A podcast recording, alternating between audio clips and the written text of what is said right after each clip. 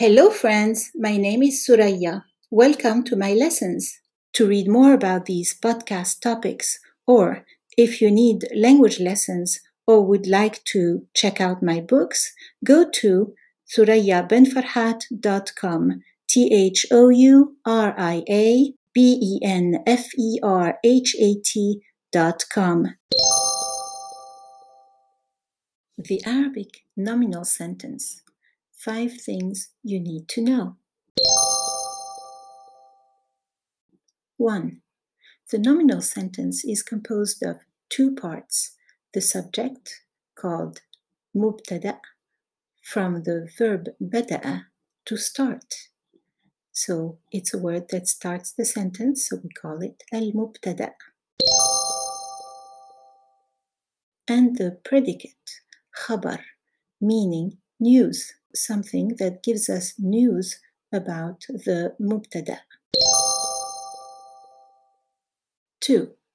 The subject, mubtada, can be a noun or a pronoun, as in الطالب جديد الطالب is a noun or هو جديد we can replace الطالب by a pronoun in this case هو he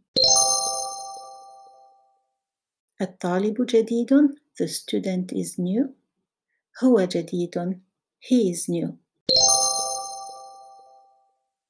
3 the subject مبتدا is always definite either a proper noun with a definite article or with a possessive pronoun suffix or with an additional noun idafa See my article and podcast on how to define a noun. 4. The predicate khabar can be a noun, as in الطالب طبيب, the student is a doctor. An adjective, as in الطالب ممتاز, the student is excellent. Excellent is an adjective or an adverb, as in الطالب هنا, the student is here. Here is an adverb of place. Or it could be a verb or a verbal sentence. الطالب يدرس would be an example. يدرس here means he studies. That's actually a full sentence. It's a verb conjugated with hua. So we say, for example, at-talibu tabibun. The fact that tabibun is indefinite puts a verb to be just before the word tabibun. As you know, in Arabic, we don't usually use the verb to be.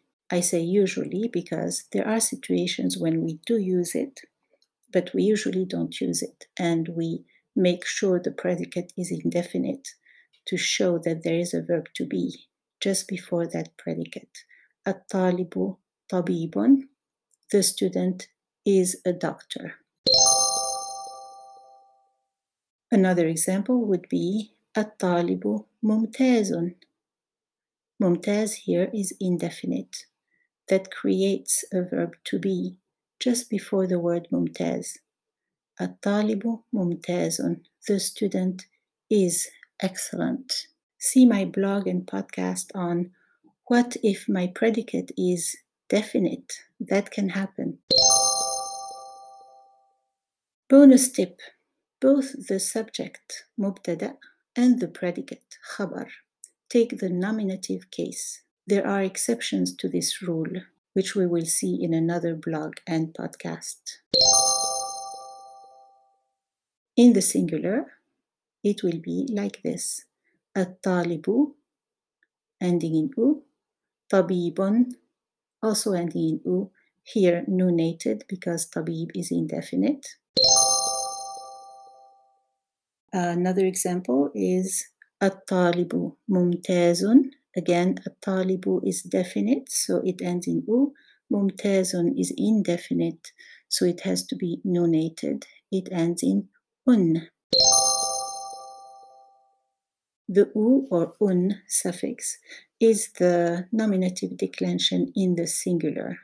See my blog and podcast on nunation.